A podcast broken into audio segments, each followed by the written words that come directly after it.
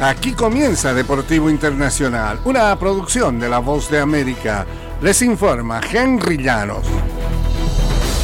La edición número 20 del clásico del fútbol del tráfico entre Los Ángeles Galaxy y Los Ángeles Fútbol Club, que se llevará a cabo este martes 4 de julio, impondrá un nuevo récord de asistencia de todos los tiempos en la historia de la Major League Soccer.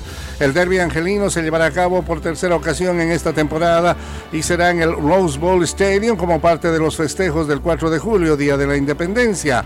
El Galaxy dio a conocer que los boletos ya están agotados y se estima una asistencia de 80 mil personas. La marca de la mayor asistencia a un juego del circuito estadounidense se estableció en 2022 cuando Galaxy se enfrentó al Charlotte Football Club ante un total de 74.479 espectadores en el Bank of American Stadium. Este también será el mayor aforo logrado por equipos angelinos en su joven historia de rivalidad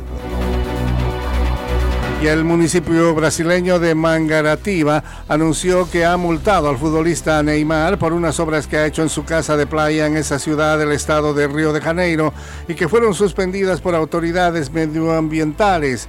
La multa fue fijada en 16 millones de reales, unos 3 millones 300 mil dólares o 3 millones de euros y se refiere a la construcción de un lago artificial en los amplios jardines de la residencia en la que el jugador de la selección brasileña y del Paris Saint-Germain eh, descansa.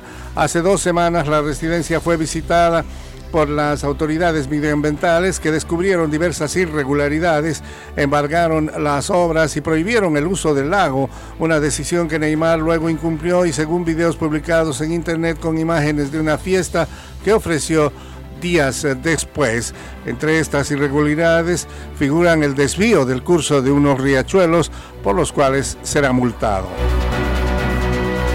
Y mantenerse en la cima de la élite mundial no es para cualquiera, pero Novak Djokovic, segundo del ranking de la ATP, claramente no es cualquiera. El serbio sigue haciendo historia en el tenis y una vez más se alzó con la victoria luego de imponerse por 6-3, 6-3 y 7-6 ante Pedro Cachín por la primera ronda de Wimbledon.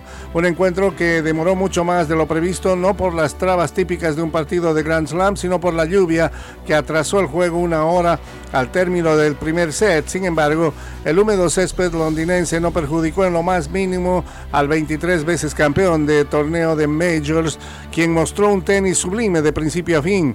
Por su parte, un intento de sentirse cómodo dentro del club central, el argentino se pudo desenvolver por completo. Y hasta aquí, Deportivo Internacional, una producción de La Voz de América.